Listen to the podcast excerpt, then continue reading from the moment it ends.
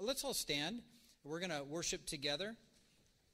Lord, we just want to invite you in our hearts, Lord, to be preeminent in our hearts. Lord, thank you that it is your idea that we would gather together as believers. And we just simply want to enter into that amazing place, that wonderful place of worship. So, Lord, we, we just invite the, not only your presence, but that indwelling heart of worship. So that as we sing these songs, it's not just songs we're singing, but we're literally lifting up our heart, our mind, our soul, all that we are to you, the living God. So, Lord, we just delight in you. We thank you so much for the privilege of drawing near to you today. We pray in Jesus' name. Amen.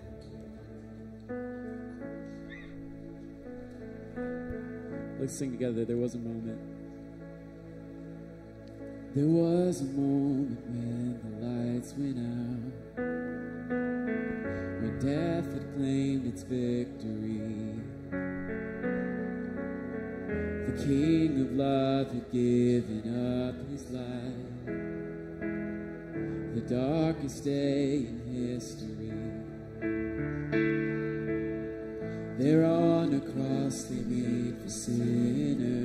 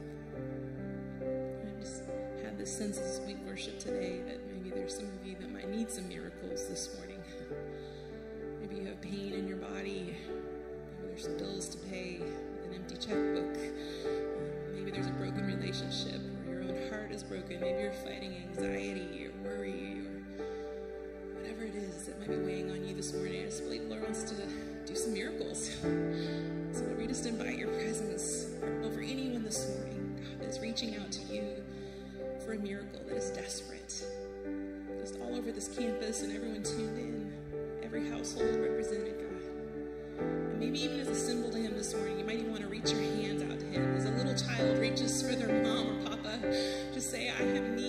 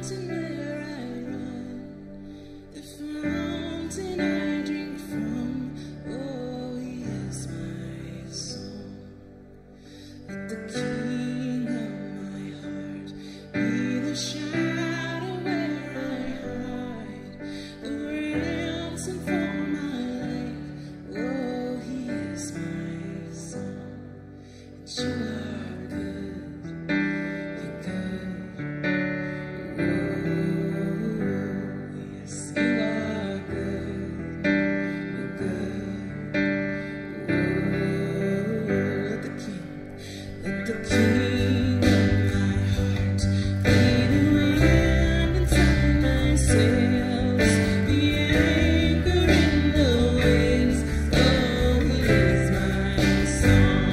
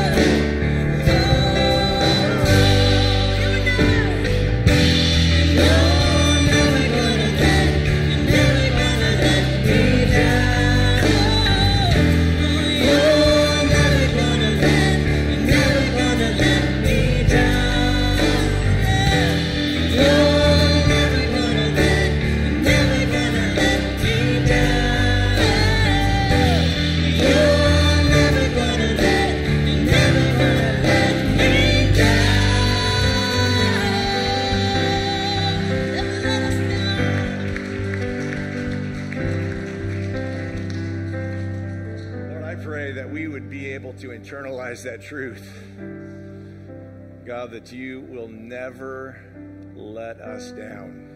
You are good. You are faithful. We can put the full weight of our trust in you, believing you wholeheartedly, without reservation, without holding anything back, Lord God. We just want to believe that and know that that is true. So I pray, God, God, for just a blessing upon those who are struggling with that revelation. God, that you would uh, help them to reflect on their past when you have been so faithful, Lord. So it's hard to hard to believe sometime for the future, the present, or excuse me, the present, or even the future, but we can reflect on the past and then we can look at the scripture and know of your faithfulness, Lord. You never let your people down. So help us to internalize that truth today, we pray. Be glorified as we do. So in Jesus' name. Amen. Amen. You can be seated. And if you are in fifth grade or above, you are dismissed to your class. Fifth grade or above, you can go ahead and go to your class.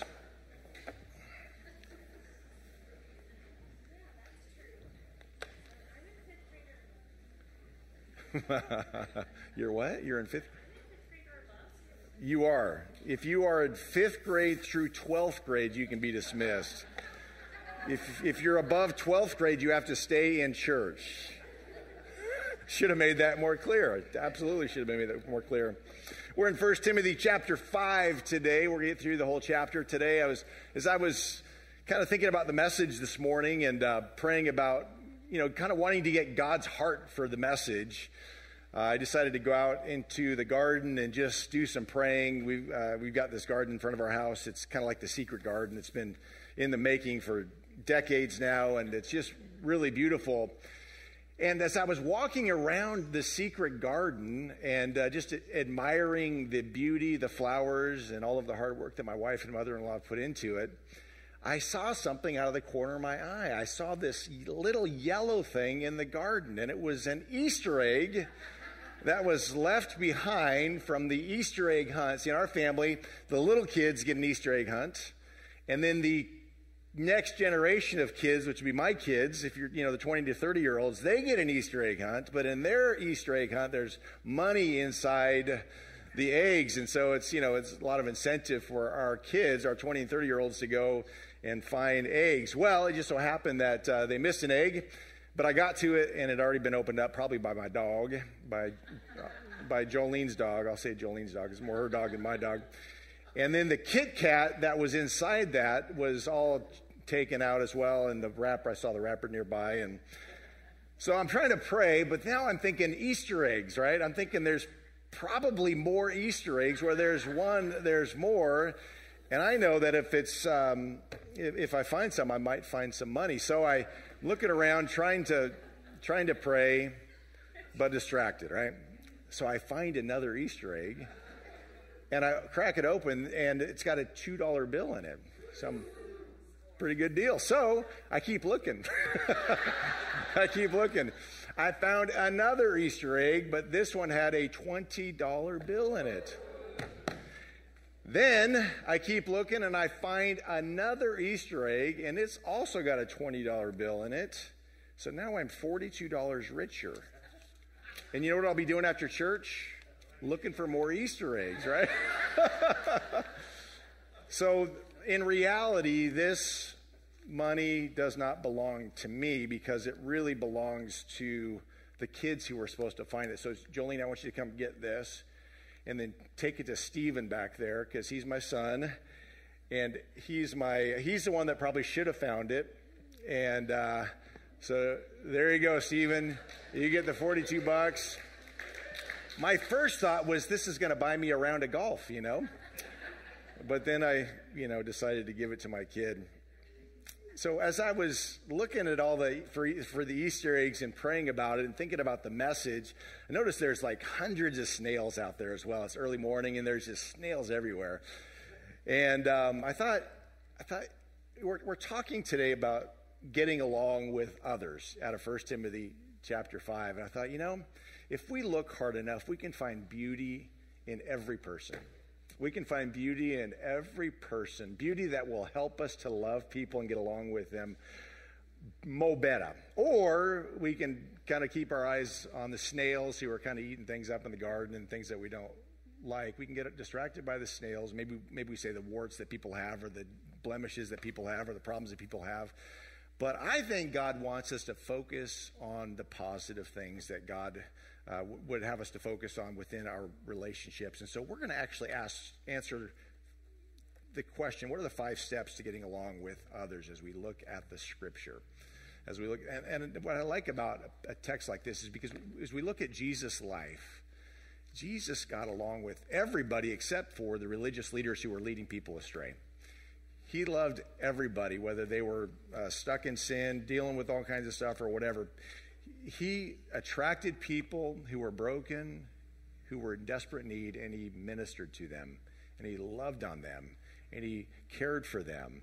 And so he has asked us to do the same thing within the context of our relationships.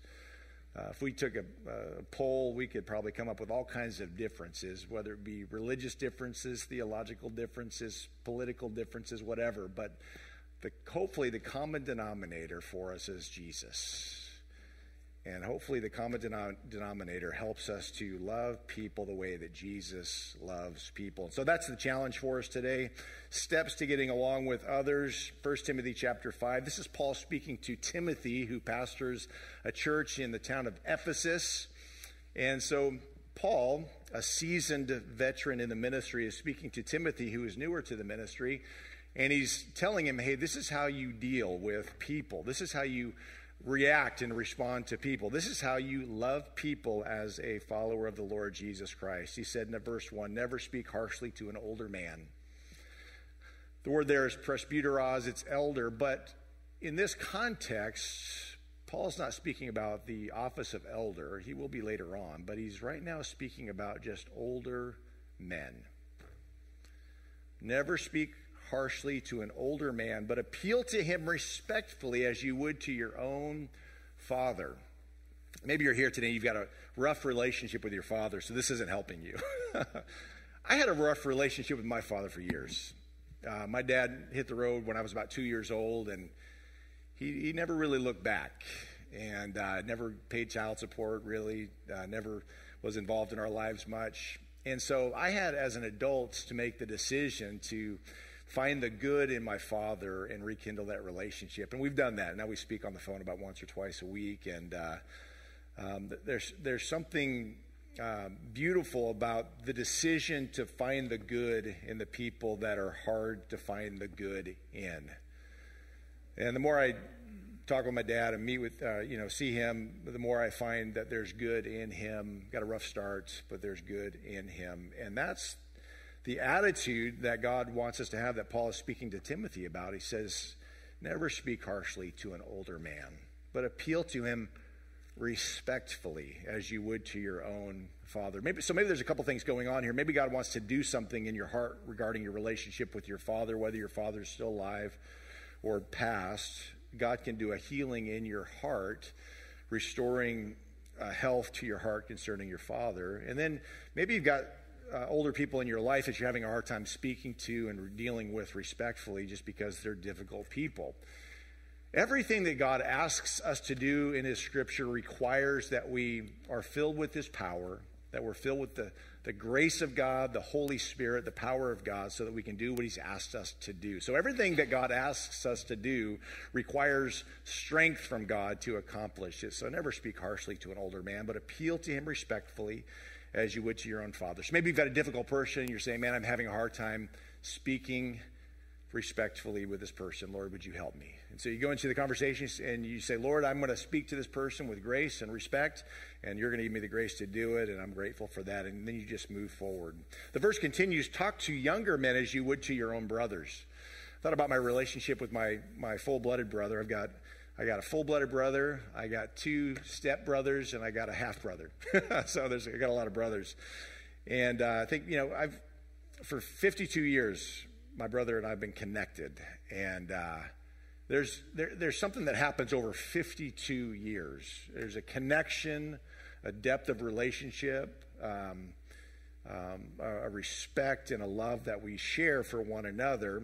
And this is kind of the example that Paul uses as he writes to Timothy talk to younger men as you would your own brothers.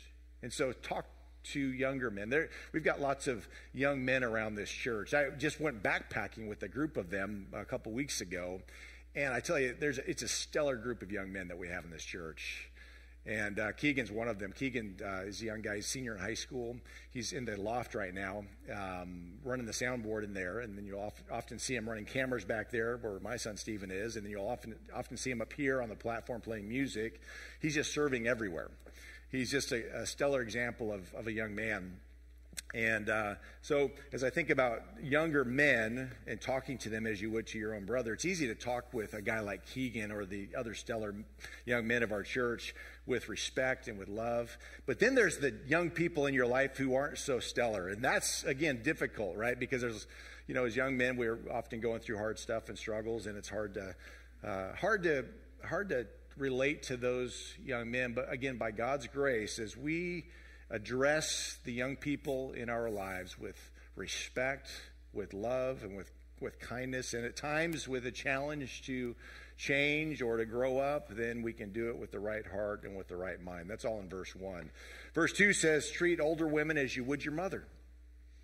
My mom goes to church here. She's right here on the second row.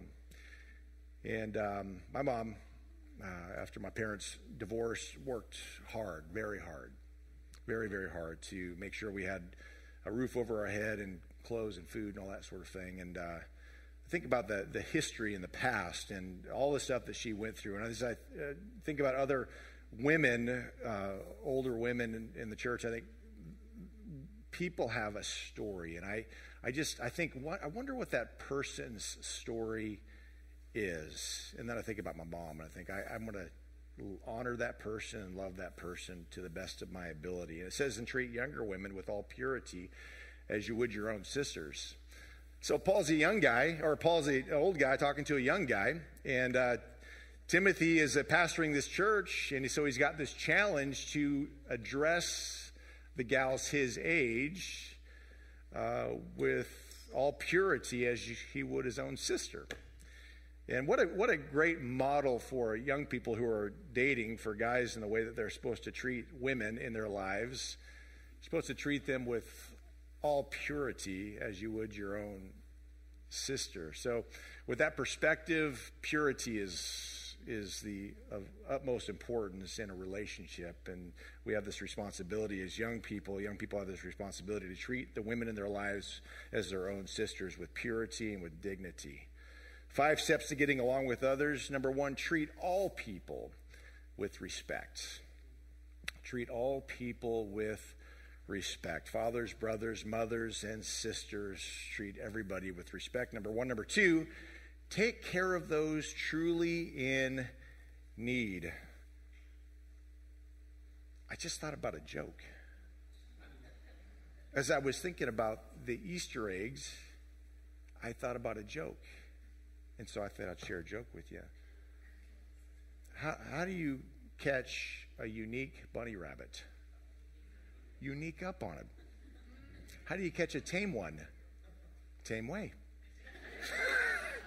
I was supposed to say that earlier in the message, then I forgot about it. So I'm saying it now because it's kind of a heavy message, and so I wanted to throw in a joke there. Sounds good? Number two, take care of those in need, truly in need. Take care of or honor any widow who has no one else to take care uh, else to care for her. But if she has children or grandchildren, their first responsibility is to show godliness at home and repay their parents by taking care of them. This is something that pleases God. So we actually have a spiritual responsibility as people in, in the Lord, people of the Lord, to take care of our parents and grandparents. We, we, are, uh, we have a responsibility, especially with widows, but if she has children or grandchildren, their first responsibility is to show godliness at home and repay their parents by taking care of them. This is something that pleases the Lord. The fifth commandment what's the fifth commandment? Honor your father and your mother. And this is the only command with a promise that, that your life, that you may have many days in the land the Lord is giving you. The fifth commandment honor father and mother. So we have this profound responsibility and privilege to take care of those who have taken care of us. And it's really a, not just an option, it's actually a responsibility. So, what's a true widow, though? Verse 5 says, Now a true widow, a woman who is truly alone in this world, has placed her hope in God. She prays night and day, asking God for his help. When I think about a true widow, I'm thinking about the prophetess Anna in Luke chapter 2. Um, when Jesus, I think it was when Jesus was being presented at the temple, and this woman, Anna, was there, and it says that she had been married to her husband for seven years. And I believe in the text it says she was 84 years old and she spent all of her time in the temple praying and fasting and worshiping the Lord. She spent all of her time doing that. This is how she spent her widowed years. She spent all of her time worshiping, fasting, and praying night and day. I think about another widow who was a part of our church for a lot of years. Her name was Frida Maroney. She's passed now. You guys remember Frida? We, we called her Granny we called her Granny. And uh, when Granny was still alive, I'd go visit her, and she, she'd ask the question, Why am I still here? Why won't the Lord take me home? I said, I don't know, Granny. I don't have any idea. But I know that you have purpose as long as you're here in the earth. I said, so use this time to pray for your kids, for your grandkids, for your great grandkids, because she was, I think she had, she was close to 100. She had she, she was very old and had a lot of grandkids. And so I said, use this time to pray for your kids and grandkids and see what the Lord will do. And so she would agree, and I'd go back to visit her again, and she'd say, Why am I still here? I say, Granny, because you got some prayer work to do. So make sure that you're praying for your kids and your grandkids. And so when we got the call that she had passed away, we weren't surprised at all, but we were able to rejoice that the Lord was glorified in her life. A true widow, a woman who's truly alone in this world, has placed her hope in God. She prays night and day, asking God for his help. We got a bunch of widows in our church. What are they called? The Sunflower Girls? Sunflower Group? Yeah, wonderful group of gals. And they gather and they spend time together and they enjoy fellowship together. And um, they're using their lives to honor and glorify the Lord. Verse 6 says, But the widow who lives only for pleasure is spiritually dead even while she lives. Give these instructions to the church so that no one will be open to criticism. So, saying a widow who's living only for pleasure is actually spiritually dead. And I would say anybody who lives only for pleasure is actually spiritually dead. Because as followers of the Lord Jesus Christ, we're actually called to purpose in this life. Now, I encourage you to have a good time. We live here on the central coast of California, and there's great hiking and surfing and biking and golf everywhere. There's all kinds of stuff to enjoy. So enjoy it. Enjoy it. In fact, I played golf on Friday. I got a call from a buddy of mine, and uh, he's like, Hey, do you want to golf this afternoon? Another pastor in the area. I'm like, what time? He said three. I said, how about three thirty? And I was like ready to go because I'd been up since four o'clock that morning working on stuff, and so I was ready for some reprieve. So I get out there and we play golf together, and uh, we had a great time. Played nine holes out at Black Lake, and I I beat him by eleven strokes. I got a, I never beat anybody by 11 strokes. I'm always the guy getting beat by 11 strokes, but I beat this guy by 11 strokes. So, anyway, yeah, bragging on myself a little bit. Sorry about that. Forgive me, Lord. He'll beat me next time by 11 strokes, but that's all right.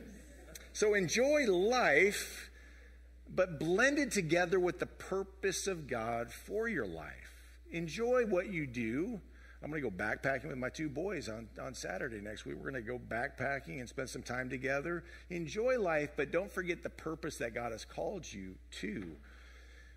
Anyone who's living only for pleasure is spiritually dead even while she lives or he lives.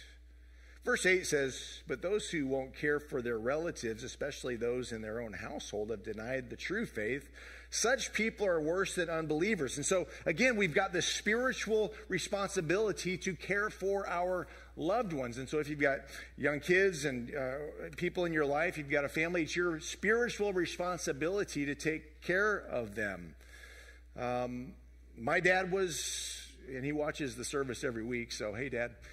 But he never paid child support. And we'll talk about it. He'll say, Hey, I watched your service today. You probably didn't want me watching it today, did you? but we've, we've got an open relationship. But and then I know other people, younger people, who just refuse to support their family. And it just strikes a chord in me because it's our spiritual responsibility. First and foremost, this is how we disciple the next generation by being responsible people as fathers and as mothers. It's, it's how we disciple and point the way for the future next generations. We explain, but then we live our lives in front of the next generation so they might know how to follow Jesus and how to trust Jesus and how to live their lives in a way that honors Him and His Word. And so, if we're saying that we're Christians, but we're not doing what the Bible says, there's a conflict in the, in the hearts and souls of our young people, and, and we don't want to create that conflict. And so, we have this responsibility, a spiritual responsibility to care for our loved ones. It says if you don't do it, you're actually worse than an unbeliever. There's something there that we need to be paying attention to and aligning our lives with. Verse 9 A widow who is put on the list for support must be a woman who's at least 60 years old. I appreciate it. It's very practical because it helps the church understand how we support widows in our midst and how to decide about how and if we support a widow in our midst. So a widow must be, who wants to be put on the list must be a woman who's at least 60 years old and was faithful to her husband. So we get to kind of examine and evaluate someone's life, and no one's perfect, but there's some parameters here that we can use to help us make wise choices. 60 years old, faithful to her husband. Verse 10 she must be well respected by everyone because of the good she has done. Has she brought up her children well? Has she been kind to strangers and served other believers humbly? Has she helped those who are in trouble? Has she always been ready to do good? And so you can examine that kind of list and decide does this person meet the qualifications for to be on the, the list of those that we help as as widows and then we make those decisions. And then he says in verse 11 the younger widows should not be on the list. So anybody under 60 should not be on. It's kind of nice that if you're under 60, you're considered a younger widow. That's kind of a good deal, right? So if you're under, that's a positive thing. No? All right. I think you're still young at 60, but whatever. Here we go. The younger widow should not be on the list because their physical desires will overpower their devotion to Christ and they will want to remarry then they would be guilty of breaking their previous pledge. And so apparently the pledge was hey, if you're on the list receiving support from the church, then you're devoting yourself to the church, to the work of the church, to the Lord, to the work of the Lord, to what He would have you to do. And you're not going to remarry because you're on the list of receiving support. And so a younger widow might be tempted to remarry might have the urge and the desire to remarry. And so that's why they're not supposed to be on the list. Their physical desires will overpower their devotion to Christ and they will want to remarry. Then they would be guilty of breaking their previous pledge. And if they are on the list, they will learn to be lazy, younger widows. They will learn to be lazy and will spend their time gossiping from house to house, meddling in other people's business, and talk. So that struck a chord with somebody. meddling in other people's business and talking about things they shouldn't. So I advise these younger widows to marry again, have children, and take care of their own homes. Then the enemy will not be able to say anything against them. So the, the wisdom from Paul to Timothy says if you're a younger widow, get remarried. Go, go enjoy your life. Have a family. Take care of your, your, uh, your, your, your family. Don't, don't uh, try to get on the list of support from the church. You've got better things to do. Verse 15 says, For I'm afraid that some of them have already gone astray and now follow Satan. Isn't that that's a, that's a strong statement? Some have gone astray and now they follow Satan. So there's two there's two paths in the earth. There's the narrow path that leads to life, and then there's the broad path that leads to death, to destruction. So you're either on one or the other path. There's not many paths. There's essentially two paths. There's only two paths. You've got the way to Jesus. Jesus said, I am the way, the truth, and the life. No man comes to the Father except through me. And so if you're not following Jesus in his path, you're actually following Satan in his path. Isn't that interesting? So there's no wiggle room there. Paul said, I'm afraid that some of them have already gone astray and now follow Satan. So they're, they're either following Jesus, we're, we're either following Jesus in our lives, or we've gone astray and now we're following Satan. We're being influenced by the enemy. It's a strong statement, and it should wake us up to the reality that in this life we, we, we, we have a decision to make. Who am I going to follow in all of the all of the arenas of my life?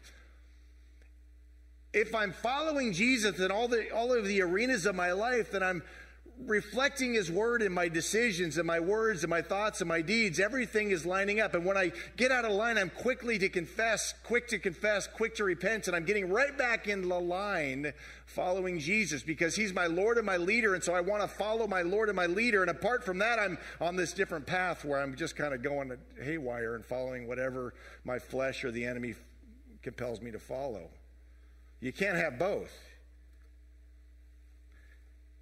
Verse 16 If a woman who is a believer has relatives who are widows, she must take care of them and not put the responsibility on the church. If a woman who is a believer has relatives who are widows, she must take care of them and not put the responsibility on the church, and the church can care for the widows who are truly alone. So you've got this powerful responsibility to take care of those who are truly in need, number two. And number three, we have this responsibility to honor our leaders. And it's easy for me to talk about this at Harvest Church because you guys do that. I really feel like you honor us and in the way that the scripture says.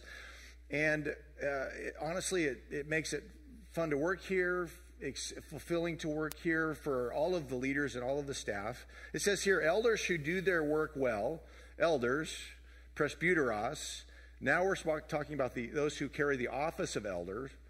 Um, elders who do their work well should be respected and paid well. And thankfully, from the beginning, I've been on staff here for uh, 17 years, going on 18 years. And from the beginning, this board has always taken care of my family with just decent pay, with good pay, and with uh, how many know this is an expensive place to live, right? And honestly, we don't want to we don't want to call people to our team and pay them at a poverty level and expect them to serve with joy and serve with gratitude. And you know when they've got mortgages they've got they've got kids in private school they got all kinds of responsibilities. So we do our best by God's grace to pay people well because that's what the scripture says we're supposed to do especially those who work hard at both preaching and teaching for the scripture says, You must not muzzle an ox to keep it from eating as it treads out the grain. And in another place, those who work deserve their pay. So essentially, Paul's telling Timothy, Take good care, financial care of your elders, especially those who labor in the word. So kudos to Harvest Church and to the elders of Harvest Church, the board of Harvest Church. Thank you for what you do. Um, we are honored as leaders. And then 19, this is another way to honor our leaders. It says, do not listen to an accusation. So there's going to be times when you hear an accusation against an elder, dismiss it. Unless you hear it two or three times, then there might be something to it. And then at that point, maybe you come to the elder or you come to the board and you talk about it. But you, um, out of the gate, though, it says, do not listen to an accusation against an elder unless it is confirmed by two or three witnesses. So it just kind of helps to honor the leadership when there's a, the benefit of the doubt. And that doesn't happen around here. It's never happened around here, but it's, that's just what the scripture says. Those who sin should be reprimanded in front of the whole church. This is kind of harsh, right? Because we're all sinners. We've all fallen short of the, fall short of the glory of God. But um, I think probably he's talking about leaders here.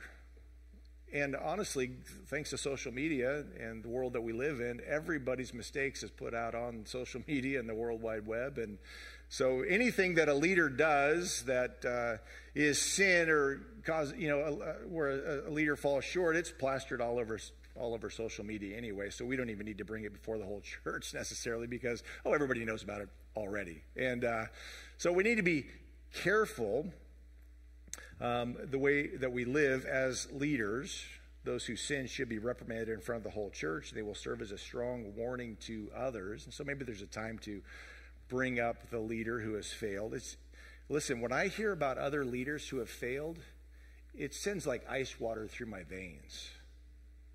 It is a warning. It's a strong warning to me. It's a strong warning to our team, and we talk about it.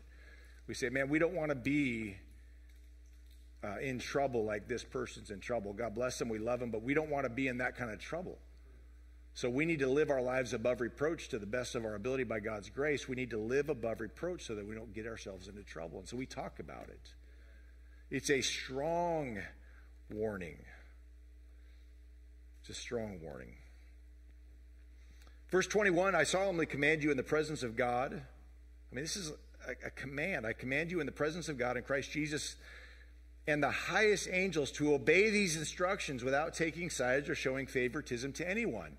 Paul was giving clear, clear command, a clear command to Timothy. Hey, this is how I'm asking you to lead. This is how I'm declaring that you must lead as a pastor within the church.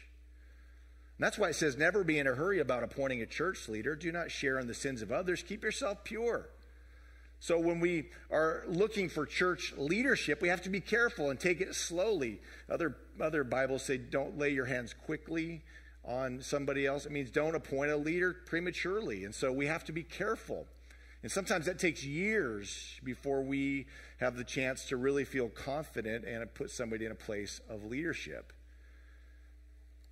Do not share in the sins of others. Keep yourself pure. Paul is telling Timothy, man, your, your life is to be above reproach. And the leaders that you have leading with you, their lives are to be above reproach. I shared last week that pastors, teachers of the Bible, we're going to incur a greater judgment from God. And so we actually have to think through our lives, what we teach, and how we live. And thank God for his grace because none of us do it perfectly. But man, I, I don't want to, I don't want to be that, I don't want to be that guy. I don't want to be that guy. So we're we talk about it openly as a staff and as pastors, and we hold each other accountable. And I meet with other pastors, and we do the same thing there. So hopefully, we'll, by God's grace, we'll get through to the end of our ministries without shadows hanging over, without problems, and we'll hear when we stand before the Lord, "Well done, good and faithful servant." That's what I want to hear. Number four, take care of yourself.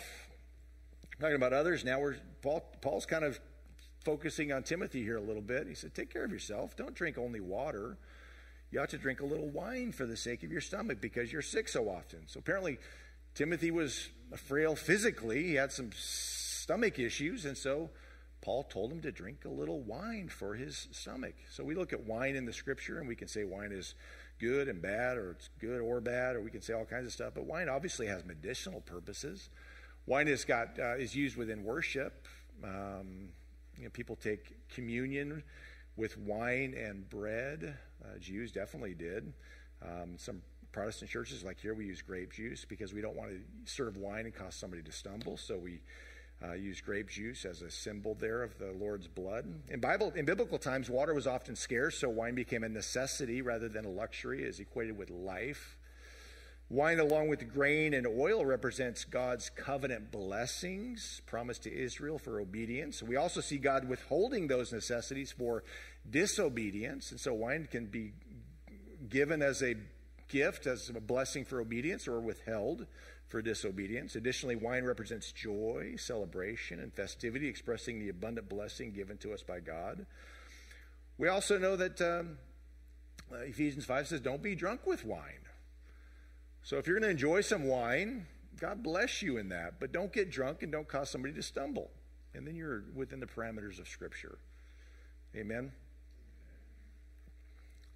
Lots of really practical things here in 1 Timothy chapter 5. Paul told Timothy, take care of yourself. Are you taking care of yourself? Are you taking care of yourself? Part of the way, way we take care of ourselves is we, we uh, honor the Lord and His Word, so we, we, um, we take a day off every week. I know plenty of people who work seven days a week. They own their own companies and their own businesses, and they work seven days a week. Or people in the ministry, they work seven days a week. And God's made it very clear that we're to observe the Sabbath day, to take a day of rest. God, God modeled that in the creation account. He worked six days creating the heavens and the earth, and then he rested. Why? Because he was worn out from all of that work. No, God doesn't ever get worn out. But as a model to us, creation, he said, take a day off. Do something on that day that's not connected to your regular work. And just take a deep breath and relax and enjoy life a little bit. Relax and enjoy life. I, I tell the guys who are working seven days a week, I said, dude, you will get so much more accomplished if you'll take a day off every week.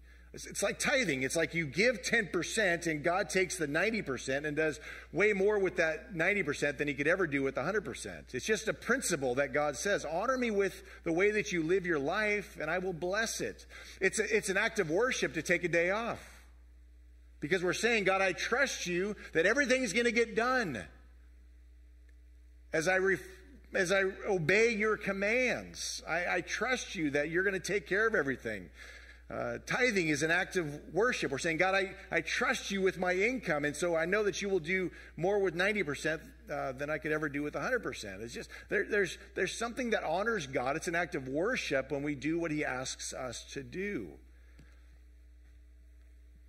Take care of yourself.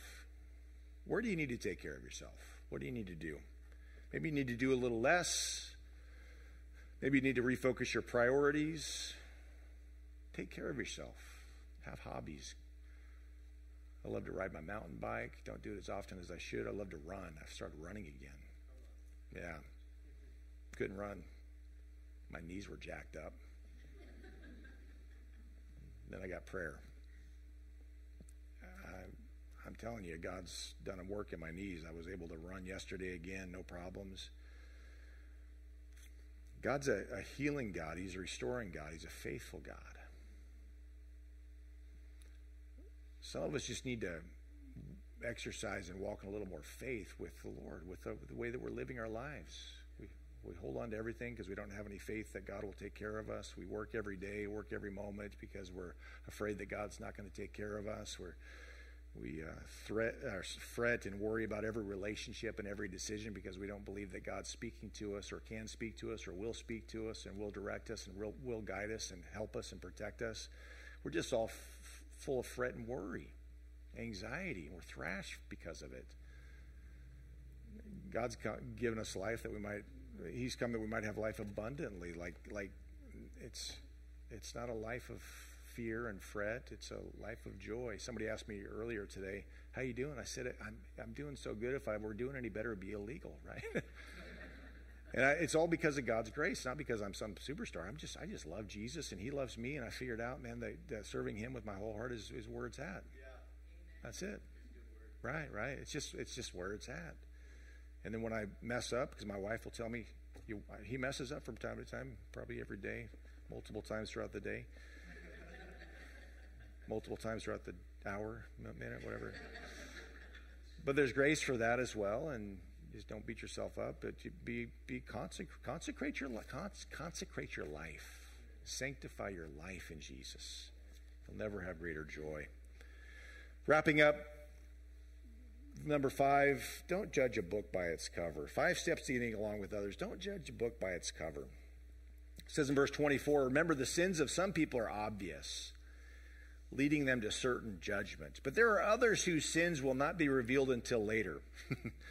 Some are obvious. They're like, oh, he's a murderer, a thief, whatever the case may be. And then there's others whose sin is kind of hidden below the surface. And so we're not to judge a book by its cover. There are others whose sins will not be revealed until later when we stand before the, the uh, judgment seat of God and, and give an account for our lives. In the same way, the good deeds of some people are obvious, and the good deeds done in secret will someday come to light. We've got a gal in our church who uh, secretly, her husband doesn't even know this. Maybe I shouldn't have said that. Ah, whatever. Nobody knows who I'm talking about. This gal shops every week for our food bank, our food pantry. She goes out and finds really good deals every week. And she'll show up midweek when nobody's around Occasionally I'll see her because I'm here all the time, feels like, but uh, she'll bring in all these groceries. She'll bring all these groceries in and just drop them off. The good deeds done in secret will someday come to light. I'd never, I'd never tell you who she is because I don't want her blessing. I don't want, I don't want to blow her cover. But she is one of those people uh, you wouldn't suspect necessarily. She's a wonderful person, but no one knows what she's doing behind the scenes. Others seem all religious, but they're doing crazy stuff behind the scenes. Crazy bad stuff. Don't judge a book by its cover. We need discernment as followers of the Lord Jesus Christ to figure people out. We need to exercise discernment and be prayerful. Five steps to getting along with others treat all people with respect, take care of those truly in need, honor your leaders, take care of yourself, and don't judge a book by its cover. With that, I'd like to invite the prayer team up. We're going to worship some more. And then um, I also want to invite the prayer team. So the worship team come forward, and then during worship, if you'd like to receive prayer for anything, the prayer team will be up here as well. I'm up here, my wife's up here, others are up here, available to pray for you. Uh, we talked about a lot today. God's First Timothy five is full of stuff and uh, good stuff. And so, if you've been touched or convicted or challenged or encouraged, and you want some prayer, come on forward. With that, let's go ahead and stand up, and Lord, we'll be careful to give you praise and honor and glory for everything, Jesus. For the good in our lives, Lord God, we say thank you. For the hard things, Lord, we say that you're faithful and and uh, we can trust you, Lord. Thank you for the challenges, Lord. They, they, they always turn our attention to you if our heart's in the right place, Lord. I pray that our challenges would always turn our hearts to you, Lord God, that we would always go running to you, our Father, our friend, the Alpha and the Omega. God, that we would run to you with hearts that are pure and desiring you, Lord God, and that we would love you all the days of our lives, and that we would allow you to love us all the days of our lives, Lord God. Work a miracle in our lives today uh, encourage us, build us up in our most holy faith. Speak to us, continue to move powerfully, we pray. We love you, Jesus. Thank you for your just abundant grace. Thank you. What do you want to say thank you to the Lord about? Just maybe speak that out. Yeah, speak it out. I want to be able to hear you. Go ahead and say it out loud. Uh, mm. Thank you, Lord. What else? What are you thankful for? Healing. Yeah. Amen. Amen. Thank you for healing Gene, Lord. Yes, Lord. Thank you for that humbling thing. Yes. Mm. Hallelujah. Yes. Thank you, Lord.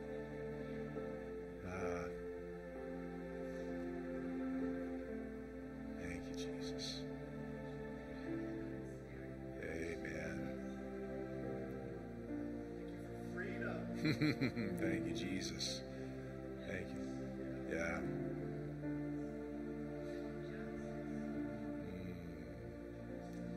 Lord, we have so much to be thankful for.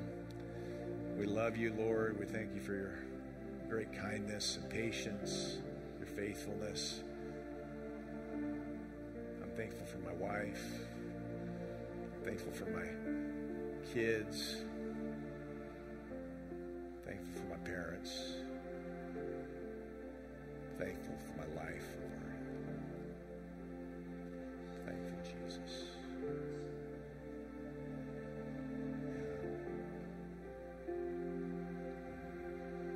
Us to worship in spirit and in truth, we pray. Thank you, Lord. Amen.